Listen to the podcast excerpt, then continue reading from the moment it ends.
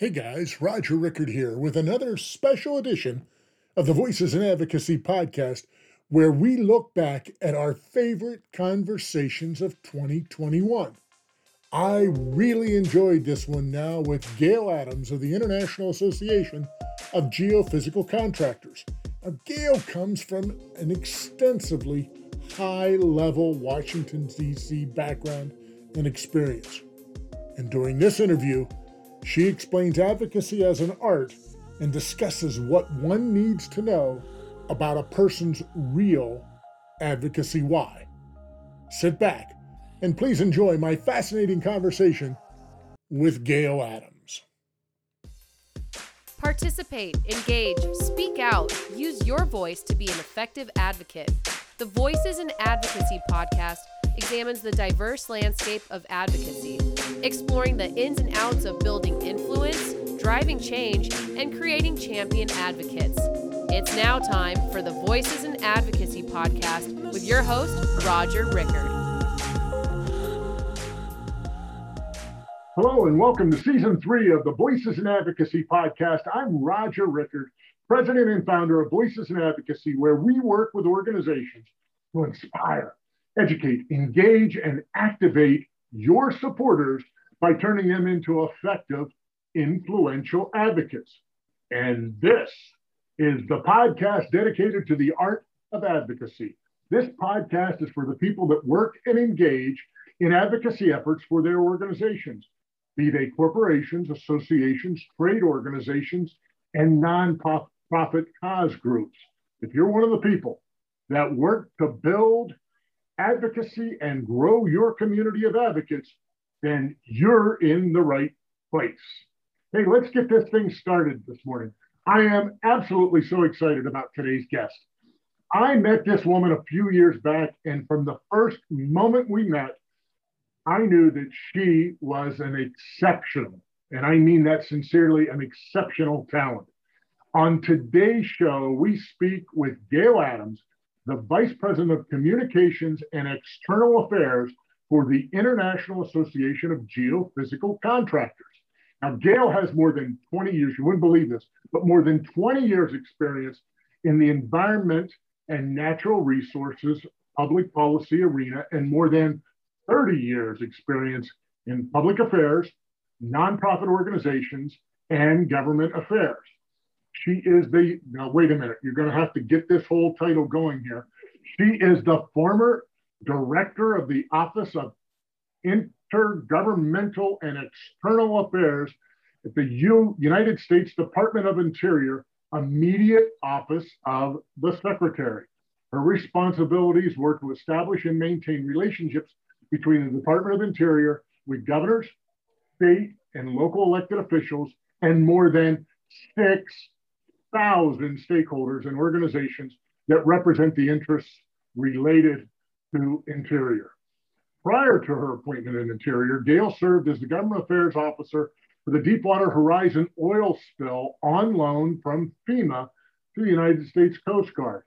During that time, Gail received the Coast Guard Distinguished Service Award, the highest public recommendation or recognition given by the Commandant of the Coast Guard for her work on the Deep Horizon oil spill. Ladies and gentlemen, I could go on and on and on, but the show must go on. And with that, I will include Gail's full bio in all the show notes for you to take a look at. It is my pleasure to say hello to my friend Gail Adams. Thank you and welcome to today's show. Well, thank you so much, Roger, and and um, I so much appreciate our friendship over the years, and um, I am very excited to be with you today. Great. Well, then let's kick this into gear. I'm going to go way back then. You were a former news anchor and radio personality. Now, how did you then go from media to your career in government? So, um, as as probably with so many of us, uh, I really kind of fell into it, right? Because if I had planned it that way, there's no way it would have happened. so um, actually, it was really interesting. I, I did I was I did radio, television, and print for a lot of years, and um, when you do radio and television, a lot of times people assume that you know how to do other things, right? And I, I was voicing commercials for um, for government officials and for um, you know political candidates and everything. So I did a lot of voiceover work in commercials. And um, a friend of mine who was a consultant um, to what was then called the National Conference of Black Mayors, he was a consultant to um, that the president for that uh, particular year asked me to come on board and to help him to plan um, the Louisiana chapters, uh, their annual meeting. So I did that. And um, they really liked my work. And so then um, the president, who, who was the president, then asked if I would consider um, partnering with my friend to become a consultant to the National Conference of Black Mayors. And so from there, I went from that. And, you know, of course, I was in Louisiana. And Louisiana doesn't have counties like other states. We have parishes. Parishes, yeah. I'm a Louisiana girl. And um, um, our county officials are not called commissioners. They're actually called police jurors. Why? I don't know. It's Louisiana. It's Louisiana. I love my state. And so then I became a consultant um, to the um, the Police Jurors Black Caucus Association um, in the state of Louisiana. And my my career path um, of governmental consulting and advising just kind of took off from there. Um, and I was very fortunate um, because I've always had a passion about trying to find a solution. Uh, to me, there should be no problem, no challenge, no obstacle that um, people from different factions have that we shouldn't be able to overcome with some reasonable solution. Everybody may not be happy, you know, get everything um, of, of, you know what they want, but if we can come to a solution where people can get some of what they want, I think that's a win, right? So I'm always looking for the win-win. Well, that's government. I mean, that's the way at least our government should operate. In that you sit in a room together, you hash out what those differences are, you find the commonalities, you work together to resolve those commonalities in a way that make everybody walk out of the room and say this is the best uh, the best solution that we can put forward. And and, and i think all too often uh, particularly for the layman out there they forget that that's the way it's really supposed to work. Yes definitely. You know there's a kind of an inside joke and i used to uh, say it a lot, but uh, but to a, a, a, great extent, it's really true. And so you could gauge your success um, if everybody walked out of the room unhappy because nobody got everything you know that they wanted. So that's success. That's that's that's very very true. So tell me now, you are currently with the International Association of Geophysical Contractors, uh, and you play a very important role. Uh, tell us a little bit about the organization and what your role is in it. So um, IAGC is what we call it for short because we realize the name is really, really long. But IAGC has a 50 um, year history of representing the geophysical and exploration um, industry. And so, you know, we all are, are familiar with, with oil and gas and our um, our members, we have members um, on every um, continent, members in 50 countries around the world. Um, and everybody's familiar with, with oil and gas, but our tagline says energy starts here. And so um, our the members of our association are actually the explorers, the energy explorers. So whether you're looking at oil and gas, whether you're looking at um, new energies or renewable energies, if, in, including you know geothermal, if you're looking at um, uh, decarbonization, carbon capture, utilization, and storage. Um, the technology that our members utilize um, is a technology that just about every energy source needs. And so our guys are on the very, very front end. They're the trailblazers, and they're on the very front end of energy exploration. And so we represent um, our membership in advocacy. So whether it's governmental advocacy, um, we address um, issues such as laws, policies, and regulation. We also address um, environmental policy um, and um, particularly in the marine environment because um, a lot of our members participate uh, and do marine operations. and then uh, in the legal um, aspect as well. And so we like to think of our advocacy as having three a three pronged approach. So we look at policy rules and regulations. We look at the legal ramifications, and then um, because we do believe in being in good environmental stewards, we also look um, at the environmental leg to make sure that our members are on the uh, are on the cutting edge of innovation and all and, and doing things in an environmentally responsible manner, right? Operating in an environmentally responsible manner. And so um, that's about the IAGC, and um, it's uh, it's uh, a really great um, organization of, of, of people who come together around those things, um, but are yet competitors. And so that's the beauty of, of, of working for a trade uh, association. Yeah, absolutely. Now, you said a couple of things that I thought were really important there.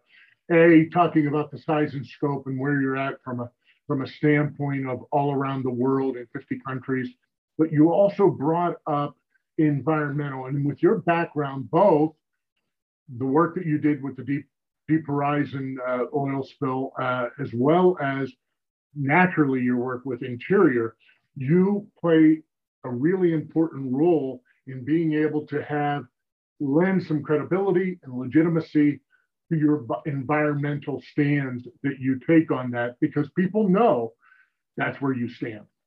Yes, definitely. Um, you know, the, the wonderful thing that I discovered um, in, in working for this trade or organization, and as you know, as people go to the website, they will see that, you know, for, for us, the environment is a critical piece of what we do, right? And we want to care for our environment, and we do care for our environment because that's how um, our members make their living, right? they, they're out on the waters um, and they're gathering data um, for energy exploration for the entire world. Um, and, and, and we also have members that do land operations. Um, but again, we that's, you know, we are members of the communities in which we live all over the world. And so um, we are very much committed and dedicated to the environmental aspect of what we do and making sure that we are caretakers of our environment. And it's it's so much so that you know few people recognize and realize, you know, right now um, ocean plastics and ocean debris and ghost fishing gear are um, a huge problem all around the world uh, in the marine environment. And so our members are um, one group of professionals that have um, that have the capacity like no other industry um, can do around the world because they go far, far out to sea. And so they get an opportunity to see all of this debris. And one of the things that they do is they actually clear the oceans of debris. And then they, when they come back into port, they, or they send, you know, um, work vessels back to port to um, to bring this debris back on shore, and then from there, you know, the debris. A lot of it is being used now um, in other products and you know things of that nature. And so our members get an opportunity to see this problem, and we get an opportunity to help to address um, and alleviate the problem of ocean debris. And so, you know, again, that is such a critical part um, to what we do. Yeah, and I would imagine that they it, it even makes common business sense for them to do that so that it doesn't disrupt operations uh, for them in, in, the process. So, uh, you know, it's always it's always great to say we're we're good people and we do good work uh, and we care about things. But when you can combine it to it's in the interest of our business to do that, then that makes it a, a more solid argument uh, for okay. everybody to participate in that. Uh, you know, this this podcast is about advocacy. Yes. And one of your skills is grassroots organizing. So before we go further, how would you define grassroots organizing?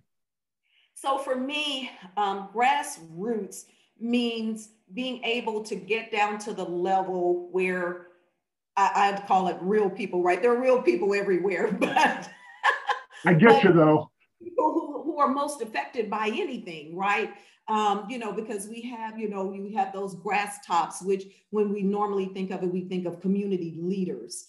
Um, you know, and then we have above that the governmental leaders, right? And that's a part is built into the structure of what they do.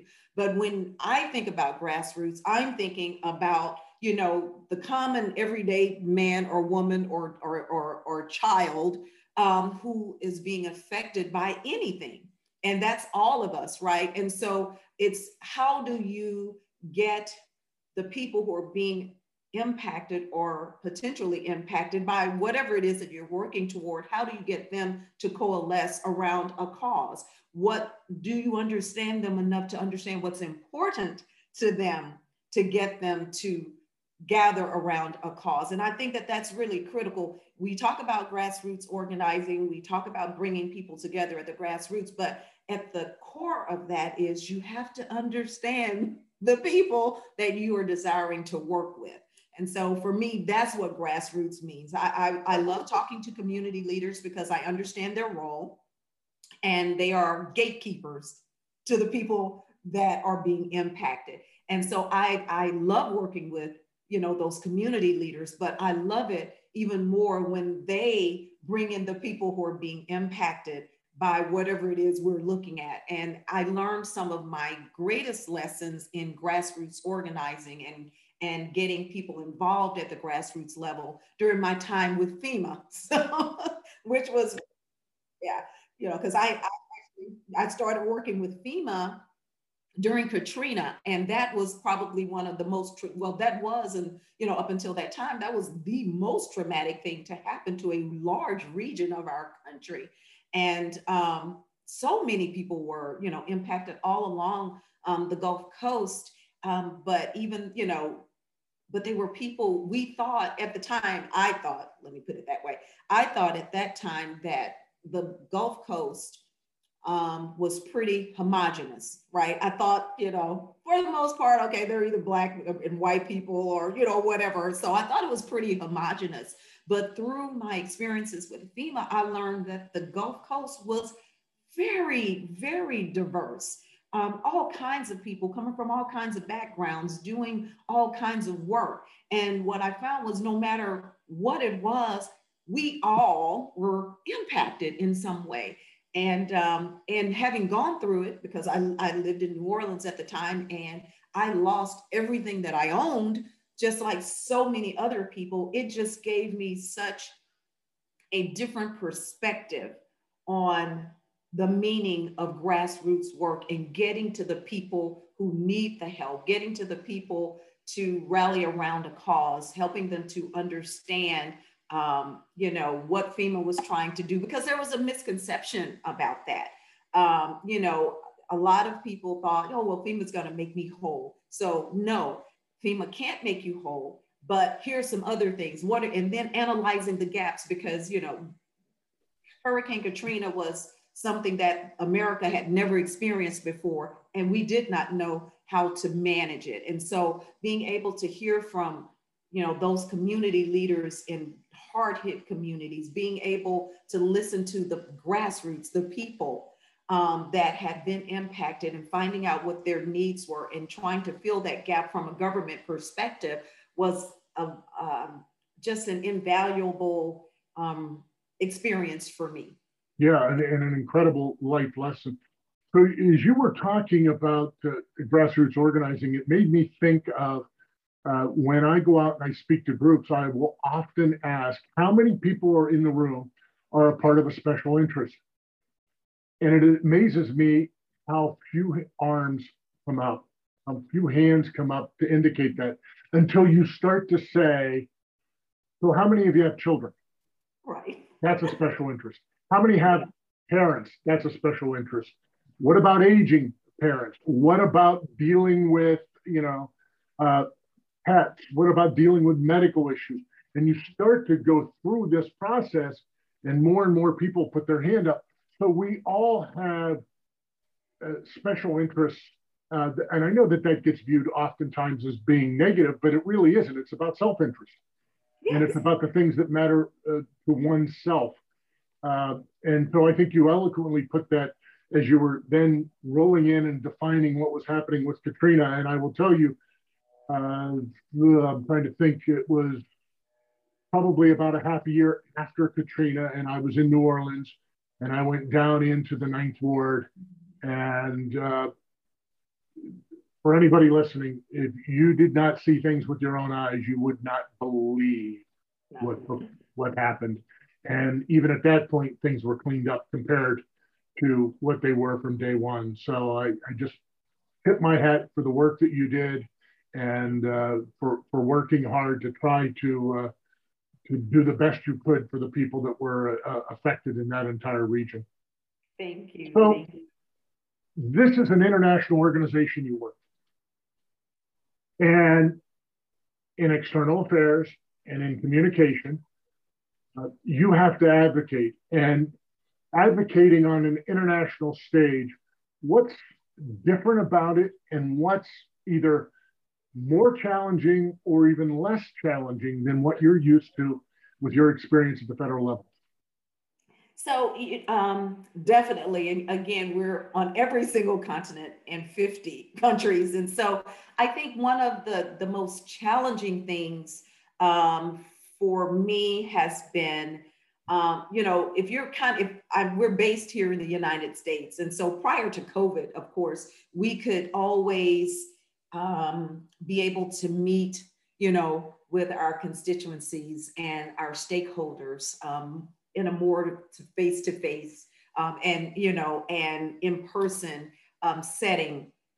Being international a lot of times it makes it a, a, a little bit harder um, and the other the other greater challenges you know is the, the expanded diversity right of perspectives the expanded um, depending on regions where you are um, you know, the expanded, um, the fact that you have to have an expanded knowledge of your stakeholders because they're they're not homogenous. They are very diverse um, um, across, you know, just about any kind of interest you can think of, right? And so um, their ideologies and their perspectives vary from region to region. You know, it's like if we're in you know, um, South America, which is very, very different than Europe, which is very different than Asia, which is different than the, you know, than you know in the Pacific region.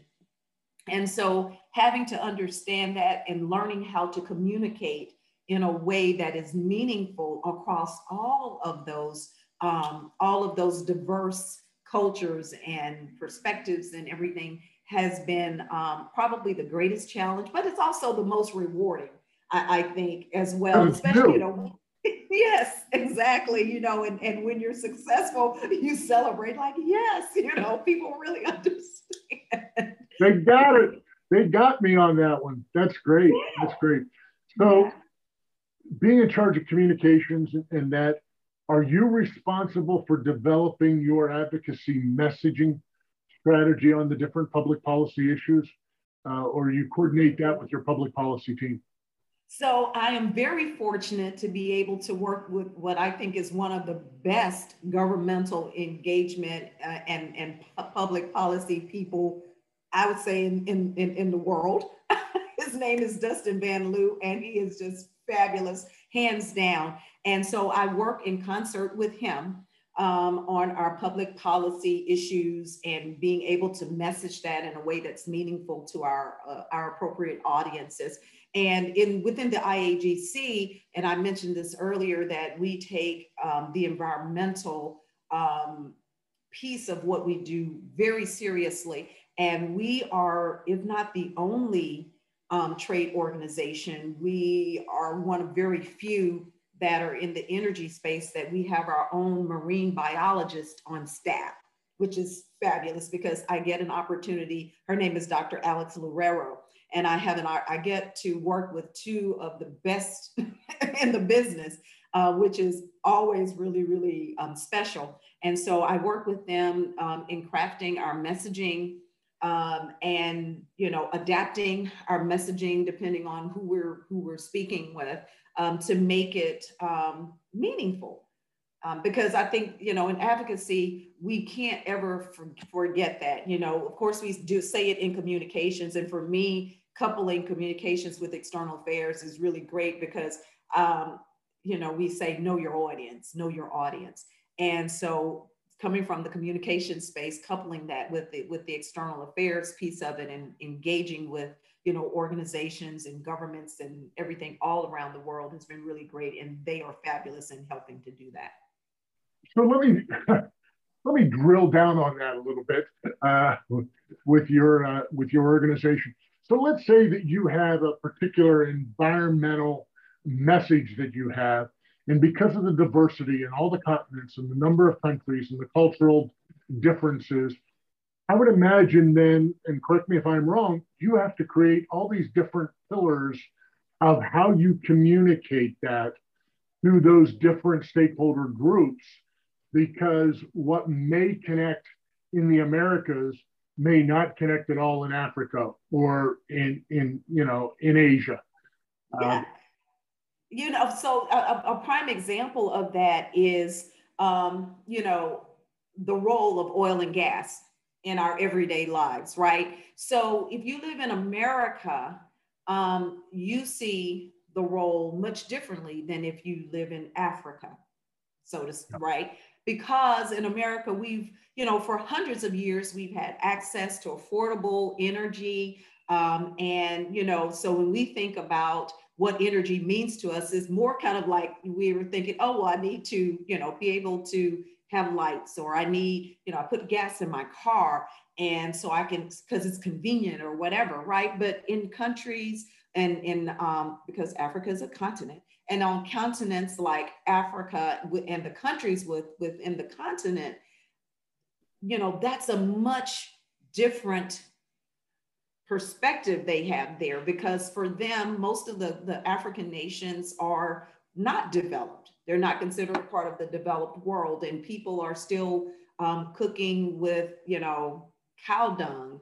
Um, they don't have access to electricity and things of that nature. And because of that, they suffer health issues um, and other things, right? Children don't excel as well in education because they don't have access to affordable energy. And so for them, having that energy is life or death, literally.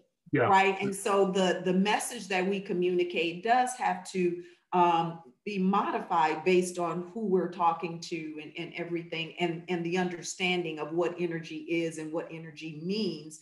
Um, and you know, for us in the United States, it's a luxury, right? it really is. And you know, when we think about energy, it's really just to kind of keep our lives comfortable. But in places like Africa, it's their lifeblood literally. So. So when you talked earlier and, and you brought it up a couple of times, the cultural differences, the diversity of who you are, uh, does IAGC engage your members in this advocacy role?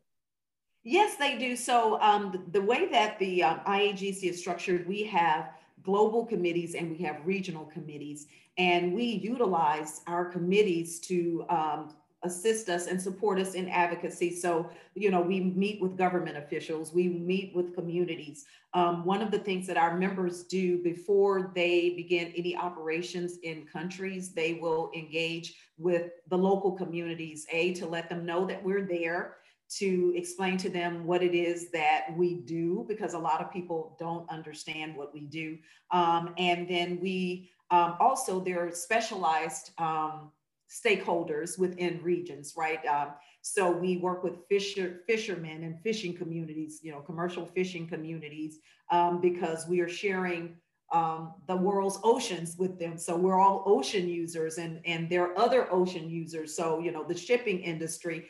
Um, and so when we look at what it is that we do, we have to advocate and we engage with um, all kinds of communities, and, and especially especially those um, those communities that we know that we will be interacting with in the world's oceans and, and, and waters.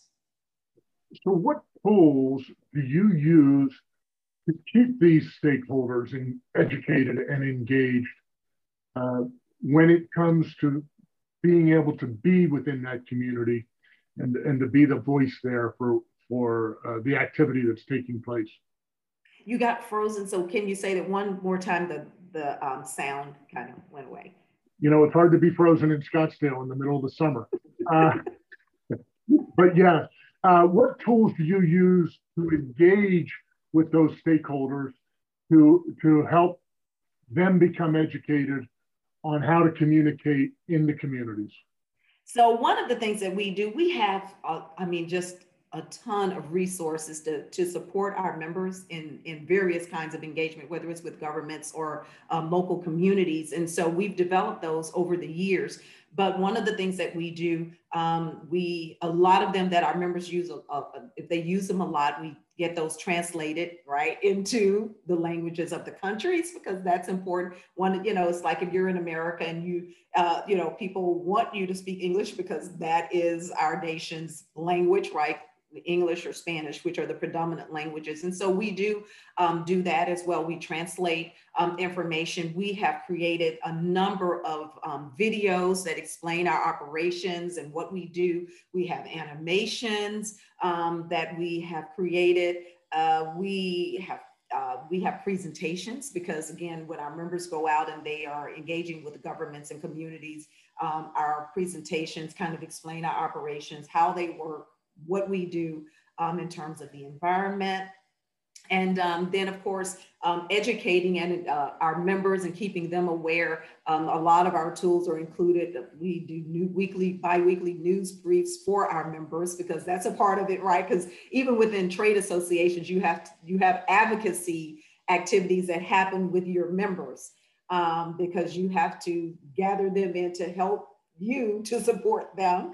Uh, so we uh, do all of those kinds of things. We have fact sheets, a ton of fact sheets that our members um, can use um, no matter where they are in the world. And we've developed checklists like we have this really great um, tool called um, uh, the fisheries interaction checklist, right? So when our members are going to be working in areas where um, commercial fishing is taking place, what are all the things that they need to do to make sure that the fishing community is fully aware that they're there and that they understand what we're doing. And so, you know, over the last three to five years, we have just created a plethora uh, of resources that our members can use to for in their own um, individual company advocacy but that our, our committees can use as we go in as a group or a body um, to, to work with communities and, and with um, policymakers. Sounds like you have a really big toolbox. Yes. Huge. so, so let me go a little bit uh, in a different direction because a because I know how you think uh, and and what you believe, I'm going to ask you a question I've not asked anybody else yet. But tell me why being an honest broker of information is important. So for me, it is so important. I can't do anything I don't believe in, first of all, and I don't, and I won't. I I I, I just can't. Um, but it's important because you know people, the people that you work with, the people that you engage with, need to feel and believe that what you say is really true and it's credible, right? And so for me to be able to give that assurance to the communities in which we work is ultimately um, important. Um, and it really kind of sets the precedent for everything else that you do within a community. Um, one of the, the big lessons that I learned from FEMA that I apply um, in my current um, job is, you know, a lot of times at FEMA, I had to deliver a lot of bad news to people, right? Yeah. Um, but the one thing that I always told them, I said, you may not like what I'm presenting or what I have to say, but the one thing you will always know is that it's true. you could, and for me, that's important. You may not like it, but it's true. And and breaking and breaking a bond, and particularly when you're dealing with governments all around the world, and you're dealing with the community stakeholders that are all, all a part of that. Once once you break that bond, you can't get that back. And and, that, and that's why I wanted to ask about the importance of being that honest broker. We know that if you're going to be an advocate, you must be honest about it uh, because, uh, you know, you lie to somebody and they take that information out there, uh, they will never come back to you again. You, exactly. You've, bro- you've, broken that bond forever. What is the first thing that comes to mind as we're getting close to wrapping this up here? What is the first thing that comes to mind when you think of just the word advocacy? Support. Excellent. Yes, support. I because at the end of the day, um, you know, what are we advocating for? We're advocating to support something, right? It's it's it's supporting something. And I don't like to think about it in the negative, right? Because I'm a very positive person because sometimes, you know, we can think of advocacy as being against something, right? I like to think of it in the positive and and being a support and and the other thing is defending what you believe, right? Advocating for that thing, because again, um, it's about being able to bring someone and why it is important and why I think about it in a more positive light is, you know, being able to bring together people who may be very different in a lot of different ways, but bringing them together around one cause that they all can fight for together, that they all can support um, together. And I think that that's the greatest, one of the big premises of even being in my in the trade organization, right? I have I represent you know very different companies um, from different parts of the geophysical and exploration industry, and in a lot of ways, well, there a lot of them are competitors. But what is it that we can look at together that we can support, even though we're very different, and even though we are competitors? Gail, time flies with you, and, uh, and you've been an absolutely great guest. Is there any uh, quick final thoughts that you have, or anything you'd like to add? Well, I would just like to say, and you say it all the time, so I'm going to steal this from you. Advocacy is an art. It's it's it's you have to understand people. You have to understand their perspective um, and their real whys, right? Because a lot of people don't even themselves sometimes understand the real why. And so you have to help them to understand their real why so that you can get together around something, even though it may seem on the surface that there's no way they would ever agree about anything. And so it is an art, and I love it. I absolutely love it. I know you do. Gail, how can people reach IAGC for more information? Wonderful. So we have a website that just won an award. Yay. Um, it's www.iagc.org. And there they can see the entire team, our fearless president, Nikki Martin, and the rest of the dynamic team there, and all of the resources that we have. So we invite them to really go there and take a look. Wonderful. I, uh, that, I don't know where to go. I'm just going to say this. I'm going to say that that wraps up today's great conversation with Gail Adams. I don't know about you. I could have talked to her for another hour. Uh, and remember, she is the VP of Communications and External Affairs for the International Association of Geophysical Contractors. Thank you, Gail, for being on the show today and all the best to you. Well, thank you. And as always, it's a pleasure to see you and to hear that beautiful voice. We hope you enjoyed today's Voices in Advocacy podcast and look forward to you joining us again next week. To learn more about Voices in Advocacy, go to our website, voicesinadvocacy.com.